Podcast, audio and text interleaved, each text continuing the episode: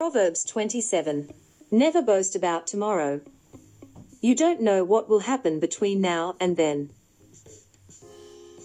Let other people praise you, even strangers, never do it yourself. The weight of stone and sand is nothing compared to the trouble that stupidity can cause. Anger is cruel and destructive, but it is nothing compared to jealousy. Better to correct someone openly than to let him think you don't care for him at all. Friends mean well, even when they hurt you. But when an enemy puts his arm around your shoulder, watch out. When you are full, you will refuse honey, but when you are hungry, even bitter food tastes sweet. Anyone away from home is like a bird away from its nest.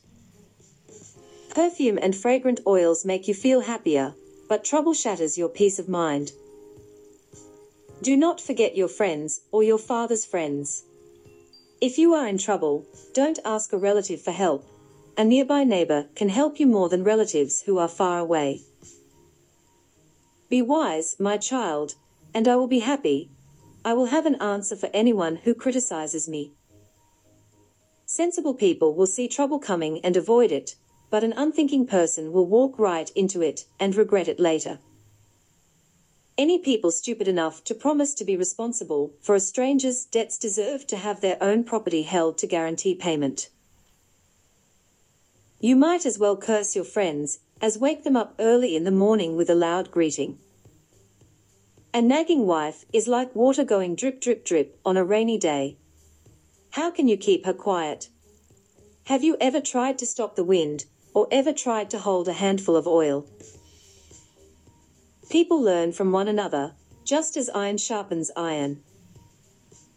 Take care of a fig tree, and you will have figs to eat. Servants who take care of their master will be honored. It is your own face that you see reflected in the water, and it is your own self that you see in your heart. Human desires are like the world of the dead, there is always room for more. Fire tests gold and silver. A person's reputation can also be tested. Even if you beat fools half to death, you still can't beat their foolishness out of them. Look after your sheep and cattle as carefully as you can, because wealth is not permanent. Not even nations last forever.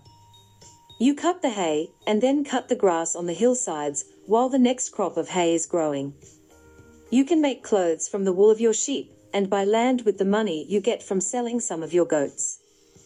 The rest of the goats will provide milk for you and your family, and for your servant women as well.